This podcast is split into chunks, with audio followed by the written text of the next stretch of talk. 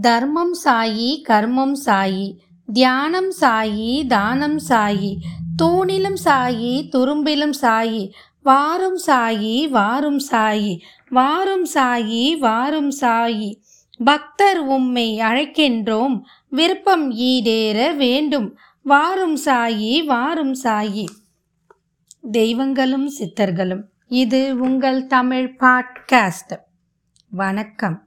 இன்னைக்கு நம்ம சாய் சத் சரித்திரத்தில் அத்தியாயம் ஏழை பார்க்க போகிறோம் வியத்தகு அவதாரம் சாய் பாபாவின் குணா அதிசயங்கள் அவரின் யோக சாதனைகள் அவரின் எங்கு நிறை தன்மை குஷ்டரோக அடியவனின் சேவை குழந்தை காப்பர்தேயின் பிளேக் வியாதி பண்டரிபுரத்துக்கு செல்லல் வியத்தகு அவதாரம்.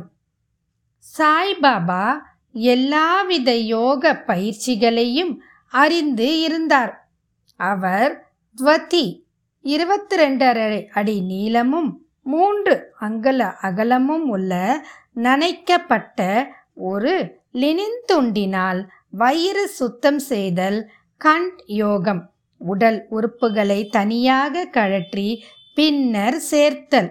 சமாதி உள்ளிட்ட ஆறு முறைகளிலும் அவர் கை தேர்ந்தவராக இருந்தார். அவரை ஒரு ஹிந்து என்று நீங்கள் கருதுவீர்களானால் அவர் ஒரு யவனரை போன்று தோற்றமளித்தார் நீங்கள் அவரை ஒரு யவனர் என்று கருதுவீர்களானால் அவர் ஒரு சமய சாரமுள்ள ஹிந்துவாக தோற்றமளித்தார் அவர் ஒரு ஹிந்துவா முகமதியரா? என்று ஒருவரும் திட்டமாக அறிந்திருக்கவில்லை. இந்துக்களின் விழாவான ஸ்ரீராம நவமியை உரிய சகல மரியாதைகளுடன் கொண்டாடி அதே நேரத்தில் முகமதியர்களின் சந்தனக்கூடு ஊர்வலத்தையும் அனுமதித்தார். திருவிழாக்களில் குத்து சண்டையை அவர் ஊக்குவித்து வெற்றி பெற்றோருக்கு பரிசுகள் வழங்கினார். கோகுலாஷ்டமி வந்தபோது கோபால் காலா திருவிழாவை உரிய முறைப்படி செய்வித்தார். ஈத் திருவிழாவின் போது முகமதியர்களை தங்கள் ஜபத்தை நமாஸ் த தமது மசூதியில் கூற அனுமதித்தார். ஒரு முறை முகரம்.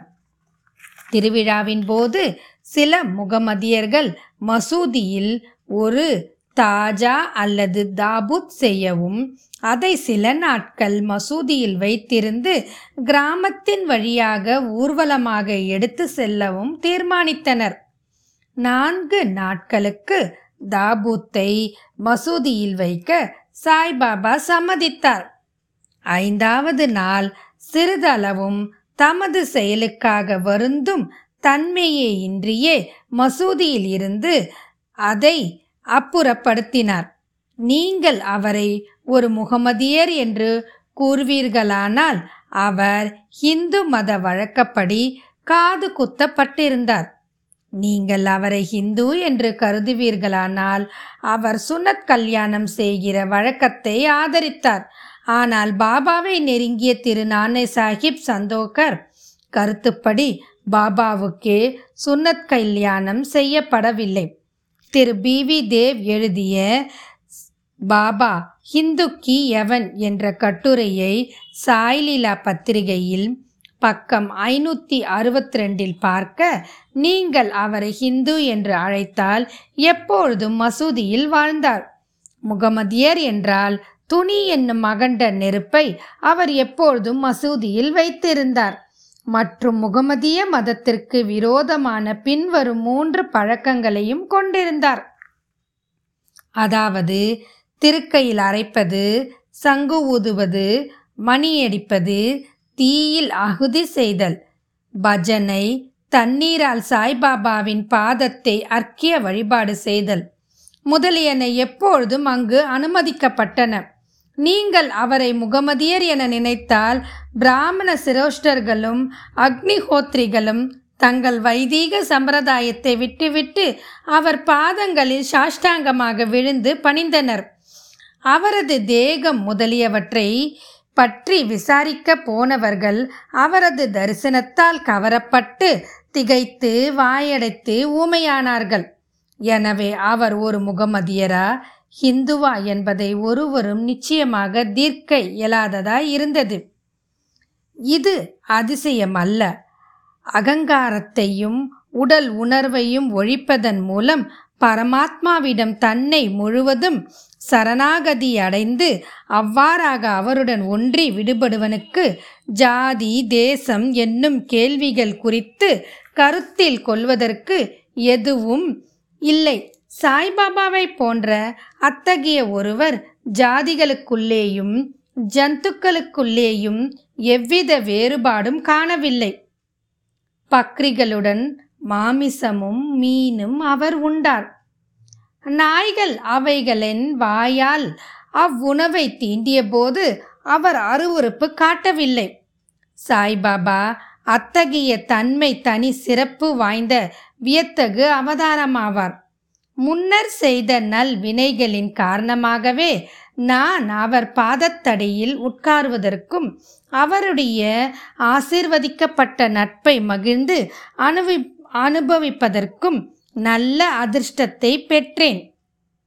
அதிலிருந்து நான் பெற்ற மகிழ்ச்சியும் ஆனந்தமும் தனக்கு நேர் இல்லாதவை. உண்மையில் சாய்பாபா சுத்த ஆனந்தமும் உணர்வும் ஆவார்.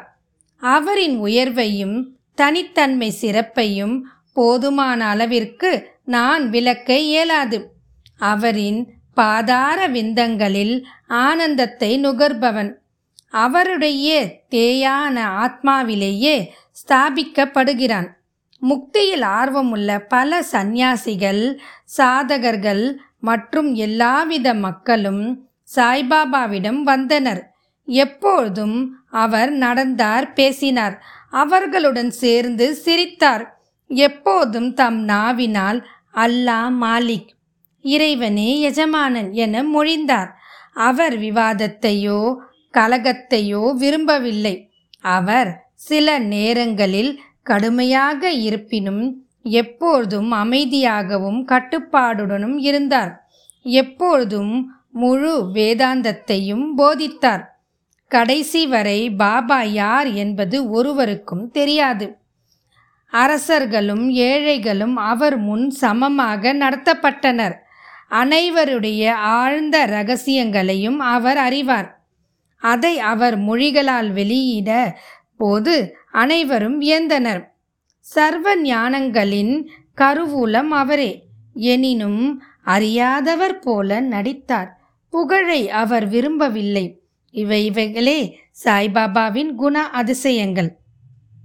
அவர் மானிட உருவத்தில் இருப்பினும் அவரின் செய்கைகள் அவரது கடவுள் தன்மையை எடுத்து காட்டியது.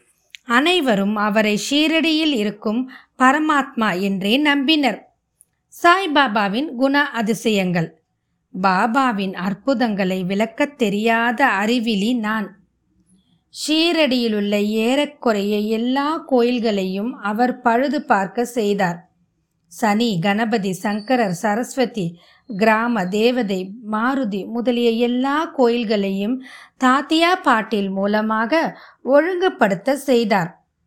அவருடைய தர்மமும் குறிப்பிடும்படியானது. தக்ஷனை என்ற பெயரில் அவர் வழக்கமாக வாங்கி வந்த பணமும் தாராளமாக பகிர்ந்து அளிக்கப்பட்டது. ரூபாய் இருபது சிலருக்கும் ரூபாய் பதினைந்து அல்லது ரூபாய் ஐம்பது மற்றவர்களுக்கும் தினந்தோறும் அளிக்கப்பட்டது. இது தூய தர்ம பணம் என்றும் அதை உபயோகமாக பயன்படுத்தவும் பாபா விரும்பினார். பாபாவின் தரிசனத்தை பெற்றதால் மக்கள் மிக பெரும் அளவில் பயனடைந்தார்கள். சிலர் ஆரோக்கியமும் நலமும் பெற்றனர். கொடியவர்கள் நல்லவர்களாக திருந்தினார்கள். சில சந்தர்ப்பத்தில் குஷ்டம் குணமாக்கப்பட்டது. பலர் தங்களின் மனோபிஷ்டங்களில் பூர்த்தி எய்தினர். குருடர்கள் தமது கண்களின் எவ்வித மருந்தோ சாரோ விடப்படாமல் பார்வையை அடைந்தார்கள். சில மூடவர்கள் கால்களை அடைந்தார்கள். அவரின் அசாதாரண பெருந்தன்மைக்கு ஒரு எல்லையை எவராலும் காண இயலாது. புகழ் நெடுந்தூரம் பரவி எல்லா திசைகளிலிருந்தும் யாத்ரீகள் ஷீரடியை நோக்கி திரண்டனர். பாபா எப்பொழுதும் துணி அருகிலேயே அமர்ந்து இருந்தார். அங்கு தம்மை ஆஸ்வாசப்படுத்தி கொண்டார். எப்பொழுதும் தியானத்தில் அமர்ந்திருந்தார். சில சமயங்களில் குளித்தும் மற்ற நேரங்களில் குளிக்காமலும் இருந்தார். தமது தலையில் ஒரு வெள்ளை டர்பனும் இடுப்பில் சுத்தமான வேஷ்டியும் தமது உடம்பில் ஒரு சட்டையும் அணிவது வழக்கம். ஆரம்பத்தில் இதுவே அவரது உடையாகும். அவர் கிராமத்தில் முதலில் வைத்தியம் செய்தார். நோயாளிகளை கவனித்து மருந்து கொடுத்தார். அவர் எப்போதும் வெற்றி பெற்று ஹக்கீமை வைத்தியரை போன்று புகழடைந்தார். ஒரு வினோதமான விஷயத்தை இங்கு கூறலாம். ஒரு அடியவரது கண்கள் சிவந்தும் வீங்கியும் இருந்தது. ஷீரடியில் ஒரு வைத்தியரும் கிடைக்கவில்லை. மற்ற அடியவர்களை அவரை பாபாவிடம் அழைத்து சென்றனர். அதை போன்று வியாதிக்கு மற்ற டாக்டர்கள் களிம்பு அஞ்சனம் பசும்பால் கற்பூராரதி மருந்துகள் முதலியன உபயோகிப்பார். ஆனால் பாபாவின் சிகிச்சையோ முற்றிலும் தனித்தன்மை வாய்ந்தது. சிறிது பிப்பாவை சலவை செய்பவர் குறியிடும் செங்கோட்டை காயின் பசி. கைகளால் இரண்டு உருண்டை செய்து நோயாளியின் ஒவ்வொரு கண்களிலும் அவ்வுருண்டையை திணித்துவிட்டு துணியால் கண்களை சுற்றி கட்டு போட்டு விட்டார். மறுநாள் கட்டு அவிழ்க்கப்பட்டு தண்ணீர் தாரையாக ஒழுங்காக விடப்பட்டது. எரிச்சல் மறைந்து கண்மணி வெண்மையாய் சுத்தமாகிவிட்டது. கண்கள் நுண்ணிய உறுப்பான போதும் செங்கொட்டை பிப்பா அவற்றுக்கு எவ்வித தீங்கையும் அளிக்கவில்லை. இம்மாதிரி பல வியாதிகளை குறிப்பிடலாம். ஆனால் இந்நிகழ்ச்சியே குறிப்பில் உள்ளது. பாபாவின் யோக பயிற்சிகள். பாபா யோகத்தின் எல்லா பயிற்சிகளையும் முறைகளையும் அறிவார். ஆய்வாய்களின் இரண்டை இங்கே குறிப்பிடுவோம். ஒன்று துவதி அல்லது சுத்த விருத்தி. வாரத்தில் ஒவ்வொரு மூன்றாவது நாளும் பாபா மசூதில் இருந்து நெடும் தொலைவிலுள்ள ஆலமரத்துக்கு அருகில் இருக்கும் கிணற்றுக்கு சென்று தமது வாயை கழுவி குளிப்பார். ஒரு சந்தர்ப்பத்தின் போது தமது குடல் கும்பி முதலியவற்றை அவர் வாந்தி எடுத்து அவைகளின் உட்புறத்தையும் வெளிப்புறத்தையும் சுத்தம் செய்து அவற்றை பக்கத்திலுள்ள நாவல் மரத்தில் உலர்த்துவதற்காக வைத்தது கவனிக்கப்பட்டது. இதை பார்த்தவர்கள் ஷீரடியில் உள்ளனர். அவர்கள் இவ்வுண்மையை சோதனை செய்து பார்த்துவிட்டனர் மூன்று அங்கல அகலமும் இருபத்தி இரண்டரை அடி நீளமும் உள்ள நனைக்கப்பட்ட லினின் துணியால் துவதி செய்யப்படுகிறது. இது தொண்டைக்குள் விழுங்கப்பட்டு ஏறக்குறைய அரை மணி நேரத்திற்கு வயிற்றுக்குள்ளேயே கிரியைகள் நடத்த வைக்கப்பட்டு இருக்கும். பிறகு வெளியே எடுக்கப்படுவது சாதாரண த்விதியாகும். ஆனால் பாபாவின் த்விதியோ மிகவும் தனி சிறப்பானதும் அசாதாரணமானதும் ஆகும். இரண்டு கண்ட யோகம். பாபா நமது உடம்பிலிருந்து வெவ்வேறு உறுப்புகளை பீத்தெடுத்து மசூதியில் அவற்றை பல இடங்களில் தனியாக வைத்திருந்தார். ஒரு முறை ஒரு பெருந்தகை மசூதிக்கு சென்று பாபாவின் உடல் உறுப்புகள் தனித்தனியாக மசூதியின் பல இடங்களை கிடப்பதை கண்டார். அவர் மிகவும் பீதியடைந்து முதலில் கிராம அதிகாரிகளிடம் சென்று பாபா கண்டன் துண்டங்களாக வெட்டப்பட்டு கொலை செய்யப்பட்டதை அறிவிக்க எண்ணினார். அவரே முதல் தகவல் தந்தவராகி விடுவார். ஆதலினால் அவ்விஷயத்தை பற்றி சிறிது அறிந்தும் இருந்ததாலும் அவர் மீது பொறுப்பு சுமத்தப்பட்டுவிடும் என எண்ணி அவர் யாரிடமும் எதுவுமே கூறாமல் இருந்துவிட்டார். ஆனால் மசூதிக்கு சென்றபோது பாபா தேக ஆரோக்கியத்துடன் திடகாத்திரமாக முன் போலவே இருப்பது கண்டு மிகவும் அதிசயம் அடைந்தார். தான் முதல் நாள் பார்த்தது வெறும் கனவு என்றே அவர் எண்ணினார். பாபா தமது சிசு பருவத்தில் இருந்தே யோகம் பயின்றார். அவர் பெற்றுள்ள திறமையை ஒருவரும் அறிந்திருக்கவில்லை. அன்றி ஊகிக்கவும் இல்லை. தமது சிகிச்சைகளுக்கு எவ்வித பணமும் அவர் வசூலிக்கவில்லை. தமது தகமைகளின் திருத்தின் பயனால் புகழ்பெற்று பெருமையுற்றார். பல ஏழைகளுக்கும் துன்பப்படும் மக்களுக்கும் அவர் ஆரோக்கியம் அளித்தார். வைத்தியர்களில் எல்லாம் தலை சிறந்த புகழ்பெற்ற வைத்தியரான அவர் தமது தேவைகளை லட்சியம் செய்யவில்லை. மற்றவர்களின் நன்மைக்கும் சௌகரியத்திற்குமே எப்பொழுதும் உழைத்தார். தாங்க முடியாத பயங்கர வழிகளை எல்லாம் தாமே பலமுறை இம்முறைகளில் தாங்கி துயருற்றி இருக்கிறார். எங்கும் நிறைந்திருக்கும் மிகவும் கருணையுடைய பாபாவின் குணாதிசயத்தை எடுத்து காண்பிக்கும் அத்தகைய ஒரு நிகழ்ச்சியை இங்கே தருகிறேன்.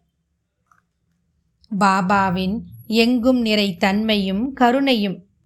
ஆயிரத்தி தொள்ளாயிரத்தி பத்தாம் ஆண்டில் தீபாவளி விடுமுறையின் போது பாபா துணிக்கருகில் அமர்ந்து குளிர் காய்ந்து கொண்டு இருந்தார். பிரகாசமாக எரிந்து கொண்டிருந்த துணியில் விறகை நுழைத்தார். சிறிது நேரத்திற்கு பின் விறகுகளை நுழைப்பதற்கு பதில் பாபா தமது கரத்தையே துணி உள்ளே நுழைத்து விட்டார். கரம் உடனே கருகி வெந்து விட்டது. இது வேலையால் மாதவாலும் மாதவ்ராவ் தேஷ்பாண்டாயாலும் உடனே கவனிக்கப்பட்டது. உடனே அவர்கள் பாபாவிடம் ஓடினார்கள். மாதவ்ராவ் தனது கைகளை பாபாவின் இடுப்பில் கொடுத்து சேர்த்து வலித்து பின்னால் இழுத்து தேவா எதற்காக இங்கனம் செய்தீர் என்று கேட்டார். பின்னர் பாபா தம் உணர்வுக்கு வந்து பதில் அளித்தார். தொலை தூரத்தில் உள்ள ஏதோ ஒரு இடத்தில் ஒரு கொல்லனின் மனைவி உலைக்களத்தில் இருந்து திருப்தியில் வேலை செய்து கொண்டு இருந்தாள். அப்பொழுது அவளது கணவன் அவளை கூப்பிட்டான்.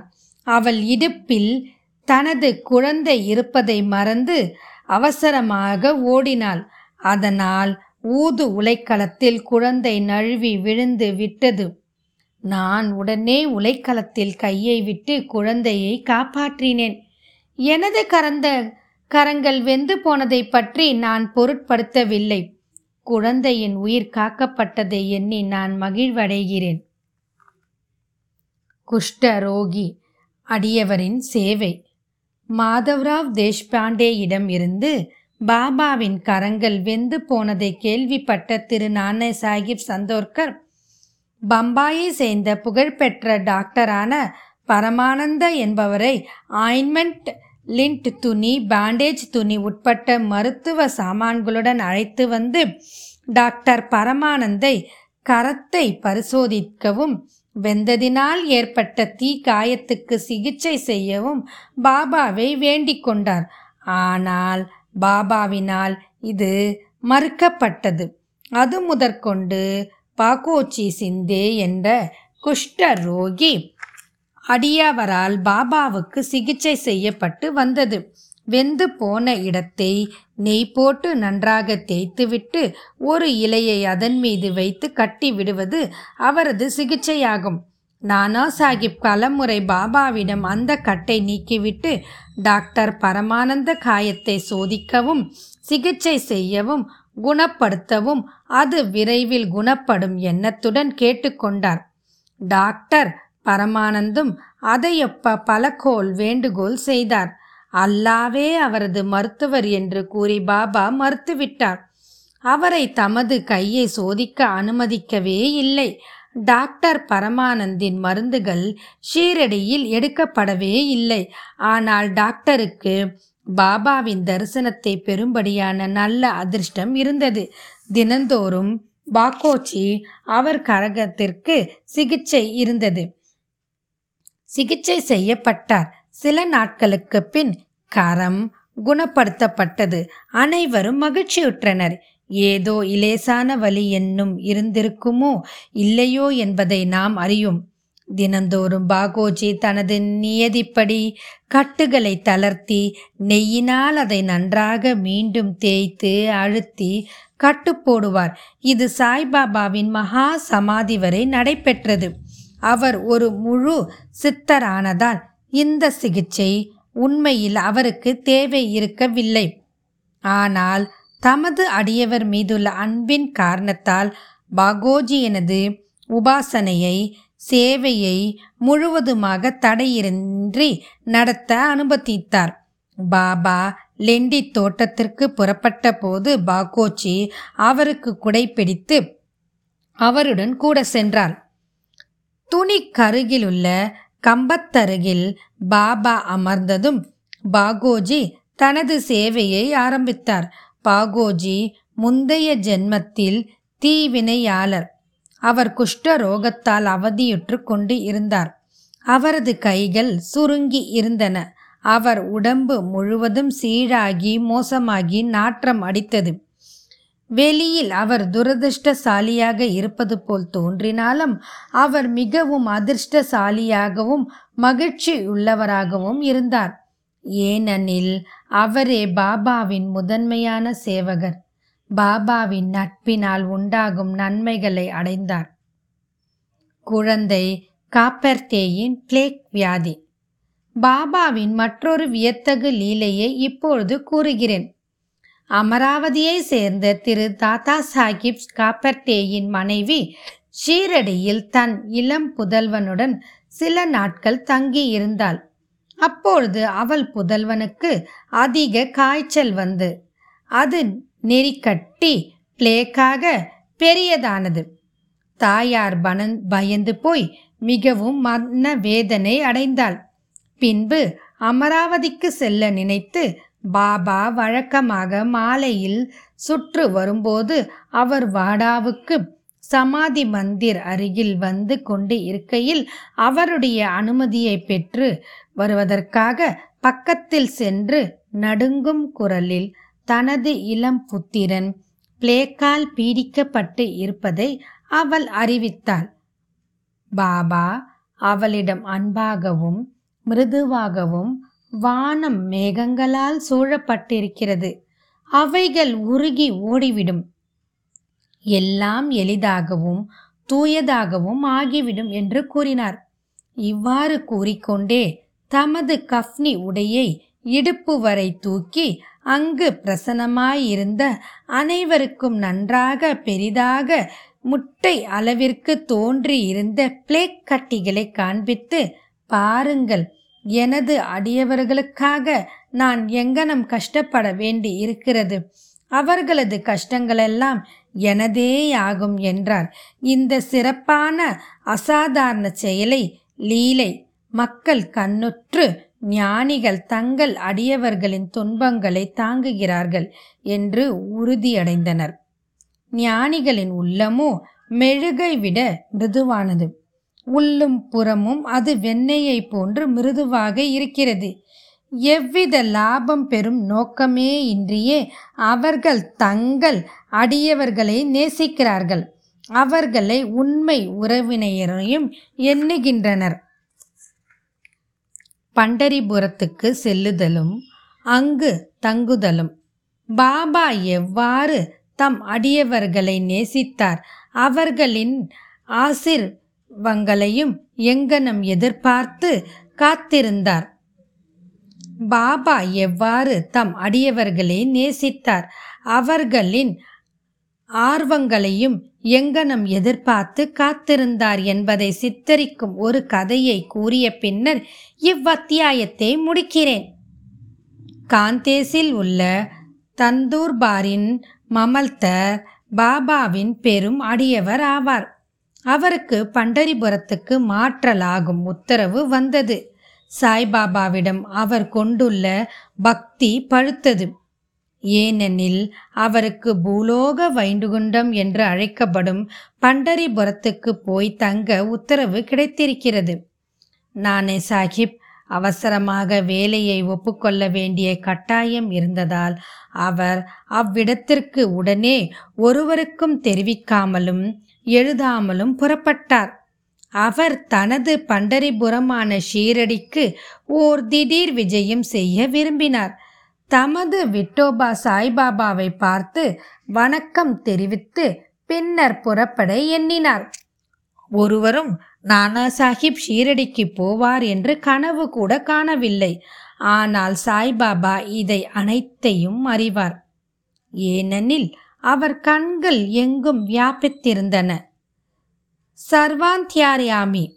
ஷீரடியிலிருந்து சில மைல்கள் உள்ள நிம்காமாவை நானா சாஹிப் அடைந்தபோது ஷீரடியில் மசூதியில் ஒரு பரபரப்பு ஏற்பட்டது. பாபா உட்கார்ந்து கொண்டு மஹல் ஸ்தபதி அபாத் சிந்தே காசிராம் இவர்களுடன் பேசிக்கொண்டு இருக்கையில் திடீரென்று பாபா நாம் நால்வரும் பஜனை செய்வோம். பண்டரிபுரத்தின் கதவுகள் திறந்திருக்கின்றன. நாம் மகிழ்ச்சியாய் பாடுவோம் என்றார். அப்பொழுது கோஷ்டியாக அவர்கள் பாடத் தொடங்கினர். அதன் பல்லவி நான் பண்டரிபுரத்துக்கு போக வேண்டும். நான் அங்கே தங்க வேண்டும். ஏனெனில் அதுவே எனது பரமாத்மாவின் வீடு. பாபா பாடினார். அடியவர்களும் அவரை தொடர்ந்து பாடினர். சிறிது நேரத்தில் நானா சாஹிப் தனது குடும்பத்துடன் வந்து பாபாவின் முன்னால் விழுந்து பணிந்து அவரை தங்களுடன் பண்டரிபுரத்துக்கு வரவும் அங்கு தங்களுடன் தங்கும்படியும் வேண்டிக் கொண்டார். அவ்வேண்டுகோள் பாபாவுக்கு தேவையே இருக்கவில்லை. ஏனெனில் மற்ற அடியவர்கள் நானே சாகிப்பிடும். பாபா ஏற்கனவே பண்டரிபுரத்திற்கு போவதற்கும் அங்கு தங்குவதற்குமான ஊக்கத்துடனும் இருப்பதாக தெரிவித்தார். இதை கேட்டு நானே சாஹிப் உணர்ச்சி வசப்பட்டார். அவர் காலடியில் விழுந்தார். பிறகு பாபாவின் அனுமதியும் உதி ஆசீர்வாதங்களையும் பெற்றுக்கொண்டு நானே சாஹிப் பண்டரிபுரத்துக்கு புறப்பட்டார். பாபாவின் கதைகளுக்கு ஒரு முடிவில்லை. ஆனால் இங்கு நிறுத்தி அடுத்த அத்தியாயத்தில் மானிட வாழ்க்கையின் முக்கியத்துவம் பாபாவின் இருந்து வாழும் வாழ்க்கை பாயாஜாபாயின் சேவை மற்ற கதைகளையும் கூறுகிறேன். ஸ்ரீ சாயியை பணிக அனைவருக்கும் சாந்தி நிலவட்டும். இத்துடன் இந்த பதிவை நிறைவு செய்து மீண்டும் இதன் அடுத்த பதிவில் சந்திப்போம். வாழ்க வளமுடன்.